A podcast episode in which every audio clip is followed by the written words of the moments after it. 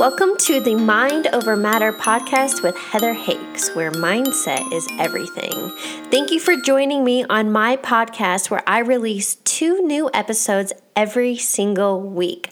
Mondays, you can expect to hear from me overcoming a personal obstacle or a challenge or an aha moment. And on Wednesdays, I love interviewing others who have overcome obstacles, leveraged adversity, and share their stories with you to inspire and motivate you to keep going and know that no matter what, it's all about your mind over matter. The fact that you ended up on my podcast means you are on your own self-development journey. I want to offer you, if you are ready to level up and take it a step further and deep dive to figure out how to get yourself unstuck or overcome your own obstacles, or you just need some guidance and new perspective, I offer one-on-one coaching. Please visit my website directly at heatherhakes.com, fill out the form, and let's hop on a call.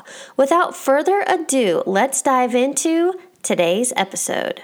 Welcome to episode number 213. Today's discussion is all about life is meant to be a meaningful adventure. We are meant to take risks. We are meant to do the things that ruffle our feathers or kind of scare us, because that's where the magic lies. I've brought to you a Hollywood helicopter cameraman to dive into exactly that. Welcome to today's interview. I've brought on David Allen Arnold. David, welcome. Heather, thanks for having me back on. I appreciate it. Yes. We connected through, there was a mutual friend on Facebook. He hit me up and said, hey, I think you'd really enjoy talking with David. And then I did, and I read your book, and I love your background. So please share with the audience, where do you live and what do you do? I live in the city of Los Angeles, and I am a helicopter cameraman. I have been flying for 25 years for Hollywood movies and TV shows. And I have flown every season in a little helicopter for The Deadliest Catch. And speaking of that, I mean, you shared it with me. I read it in your book. And then obviously this is a little bit timely with Kobe Bryant, his daughter, and the fellow passengers all dying in that heli crash. And so I'd love for you to share your experience. What has that been like for you? And for Deadliest Catch, you've had a lot of fellow cameramen and whatever go down. And so what is that like? And you shared with me off camera, but Kobe had the safest protocol. Kobe was set up for the perfect ride, and obviously things don't always go as planned. I actually flew over Kobe Bryant for most of his career when he played in the Staples Center. And, nothing in life is without risk. Kobe Bryant had the best of everything. So if you look at his helicopter and his mode of travel, he really was flying one of the safest aircraft ever made. He was flying the best helicopter that money can buy, with 2 jet engines, just like an airliner. And he was flown by the chief pilot of the company. Kobe was not being reckless. I think what happened to Kobe was just a freak accident. It's a lesson to everyone, I think, is to remember that if Kobe Bryant can be taken down, any of us can be, because you are probably 100,000 more times likely to die in a car crash than Kobe Bryant is to die in his luxurious twin-engine helicopter. And so I think the big moral of that story for me is just, it's a reminder that if Kobe can be taken in a flash, any of us can. And so it's really important to pay attention to how you live, because we don't know how long we're going to live. And you know what? That was the reminder for me. I wasn't as connected to Kobe as friends of mine and other, especially males growing up watching Kobe, want to be like Kobe, playing basketball like Kobe. But for me, it was such a reminder that literally the rest of today is not guaranteed. Tomorrow is not guaranteed. And so what you shared with me previously is this whole feeling alive, and that we are born to take risks and adventure. And so share that with me. Well, I do feel that human beings are built for adventure. I don't think we're made to take it safe. And our culture is so affluent that we, in a almost comical way, as the people in the United States, we have pretty much pushed every form of risk out of our lives. And that existence, I think, is very foreign to the human psyche. I think that the human spirit craves adventure. And so to live and work in big ivory towers filled with cubicles for which every form of possible risk has been removed, there's just no element of danger whatsoever in our lives. And I think that that's a really kind of an unhealthy way to live, actually. And I think it actually psychologically, it leaves people out of balance. That's why I believe people argue so bitterly on Facebook and social media, I think is because there's just that part of their spirit that yearns for a meaningful adventure and they're not getting it. So when they start to argue over politics on Facebook, they just go straight to the carnal core because it's just that part of their spirit that's looking for a place to get out and go at it. And that makes sense, looking for an outlet. And I get it because I worked in corporate. I did the corporate gig for a decade and it felt like jail to me. I couldn't do it anymore. And I think that's why so many people live for the weekends and their next vacation. But question for you, talk about taking risks. I mean, you've had many fellow friends and coworkers go down in helicopter crashes and you're still doing it. I have. And you know, that's one of the most painful chapters of my life.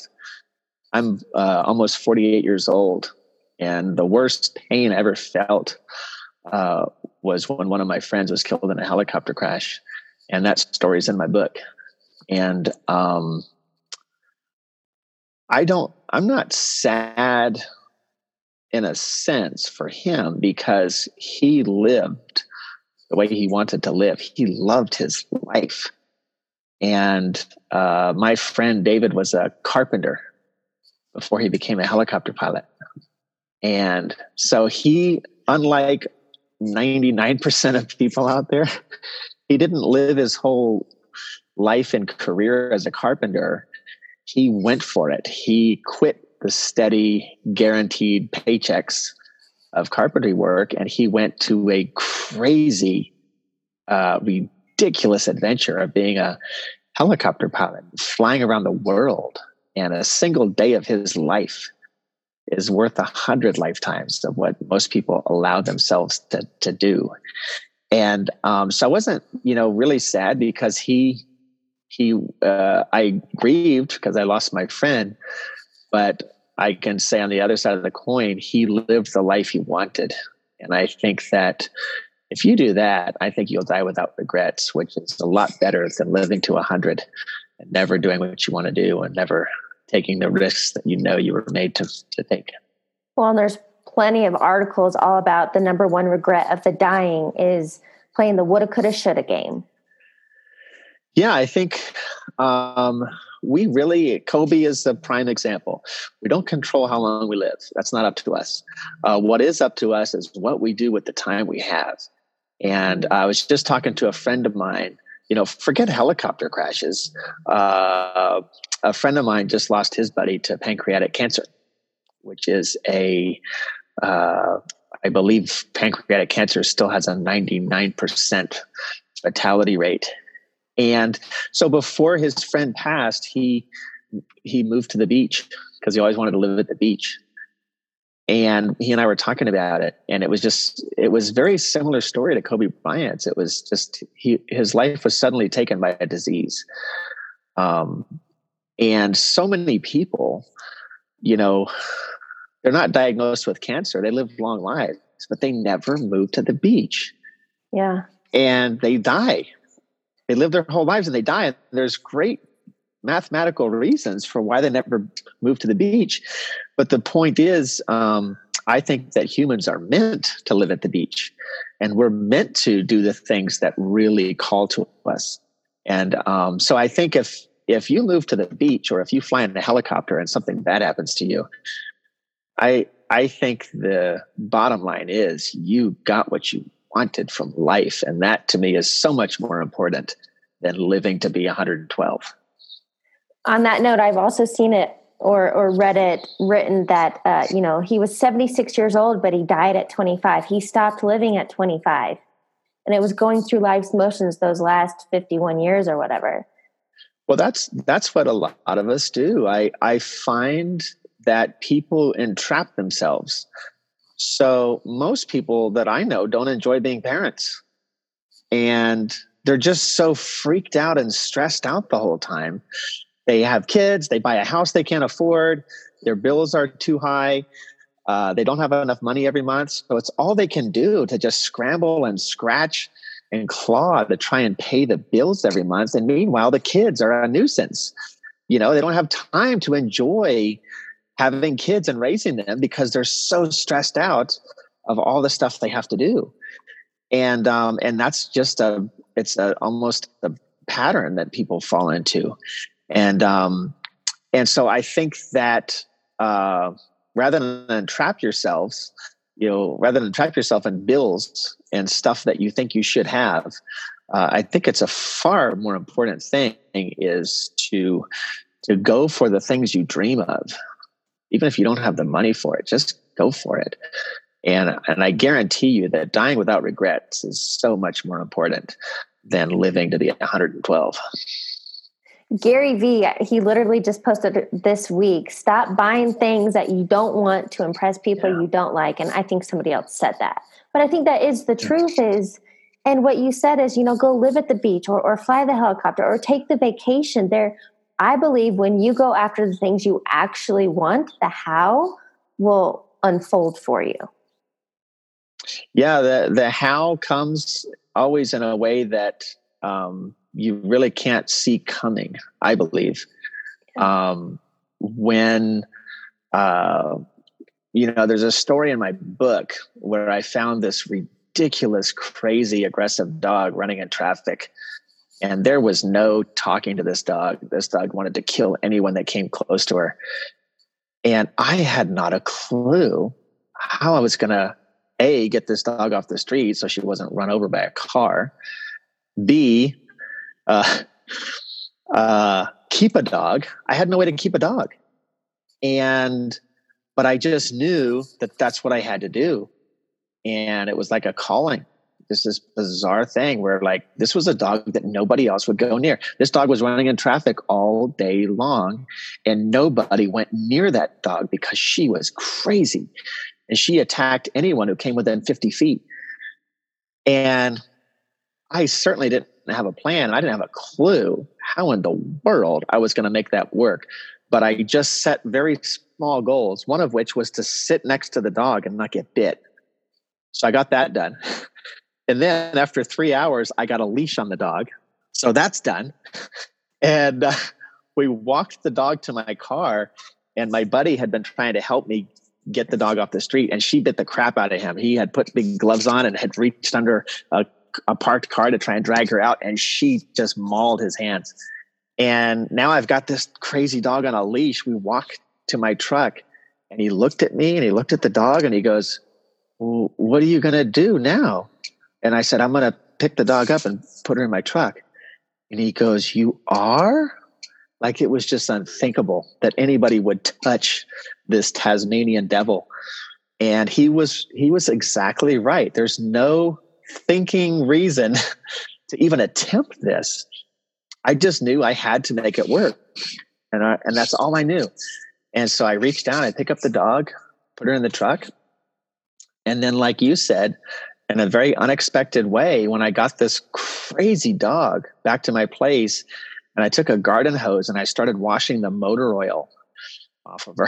She had no fur on her back, just scabs, just raw, like, wounds.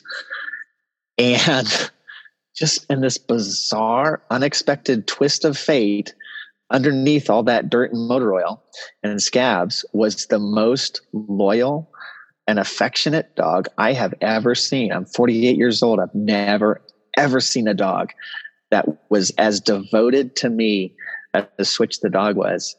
And so every day was like that. It was just this crazy process of trying to figure out what in the heck to do to get her through the day. Like, I couldn't leave the dog with anybody because she'd attack anyone that she saw. So how I was going to solve this puzzle every day, I didn't have a clue. I just knew I had to do it. And then, like you said, every day, like an unexpected way, some little miracle would happen, and we would survive and get through it. And then she would snuggle up with me at night. And that's how we lived for 13 years. Mm. That's amazing. And I think that's such a metaphor for life, that so many people have this scabbed motor oil front or cover. And if we could just love and kindness and give to them what's really underneath. Well, that's how kids are. I watched kids. I find that people don't spend time with their kids. They usually just give them an iPad. And therefore the kids tend not to know how to behave.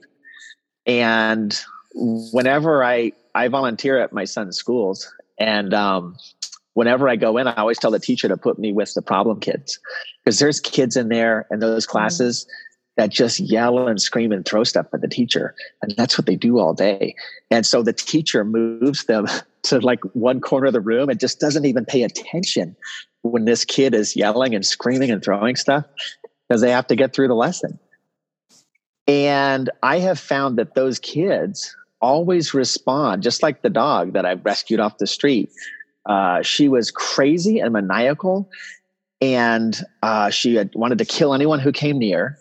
But because I took 3 hours of just sitting on the ground next to her, she got comfortable. And come to find out, this hell on wheels beast was actually craving someone to, like you said, to treat her with love, and then she would love in return. But no one was doing that, and that's why no one went near the dog normally. And the kids are the same. I find that these kids always respond. It's just like they bloom if anyone pays attention to them. And so when I go to the school, I'll get the one crazy lunatic badger of a kid, and whatever the task is, I'll just sit down with them. I'll talk to them about the task, where normally they're by themselves, right? So the teacher gives 30 kids a job to do. Okay, you build this house out of cardboard, or whatever the task is. And so the kids all work on the house, except for this one kid who's just going to throw the cardboard across the room, you know? But if you sit with that kid and you focus them on the task, and you don't let them wander off and throw things, they just bloom. It's just like any. It's the strange thing that a lot of kids who misbehave are just looking for someone to pay attention to them. Yeah. And if you're willing to do that, what you may find under all of that is a really gifted little person, you know, who's just not adjusted to this world of institutions and schools and stuff like that. But if you just treat them as a human being and walk through with them whatever they have to do, it's an amazing turnaround that you can see almost immediately. And I think that's an amazing example, whether it's kids at school or, trust me, adults do it too. Any form of acting out is simply a call for love. So I feel like you definitely embody fearlessness. So where did that come from? I'm just not that smart. I'm very honest in the books about getting... I think you need to give yourself more credit, and I think it's a lot more. You just have a lot of courage. But my question for you would be, what is a key takeaway you want listeners to get from this conversation about risk and living your life to the fullest? Well, I think the key is not... I'm not going to tell anyone how to live. But I do think that Kobe Bryant is a wake-up call. You know, Kobe Bryant flew in the same helicopter that Donald Trump flies in his civilian life.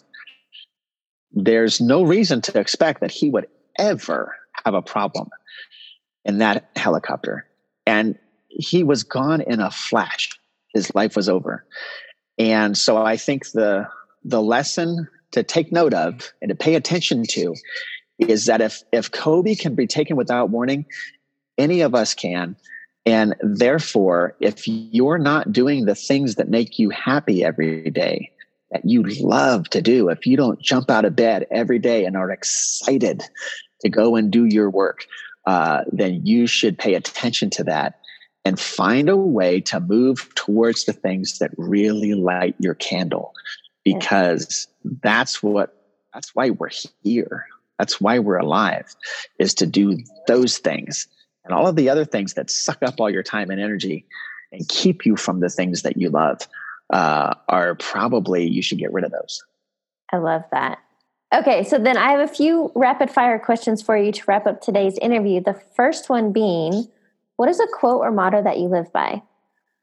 A quote or motto. So one of my favorite quotes is Martin Luther King Jr. And he said, if a man is called to be a street sweeper, he should sweep the streets so well that all the hosts of heaven and earth look down and say, here lives a street sweeper who did his job well. And I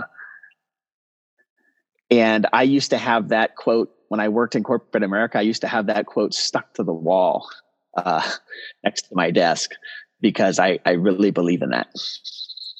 I love that. The second question for you, what is a book you're currently reading or highly recommend?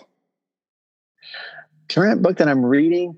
I recommend my books, Help from Above series. They're unconventional. I'm not an author. I'm a cameraman. So they're a pretty funny sort of twisted take on books. It's just me saying whatever I think.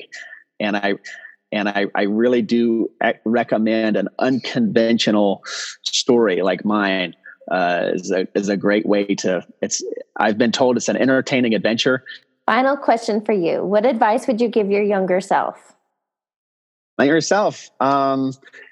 I don't have any advice for my younger self. I do live without regrets. So I wouldn't take any of my problems or disasters back. They've all helped me in some unexpected way.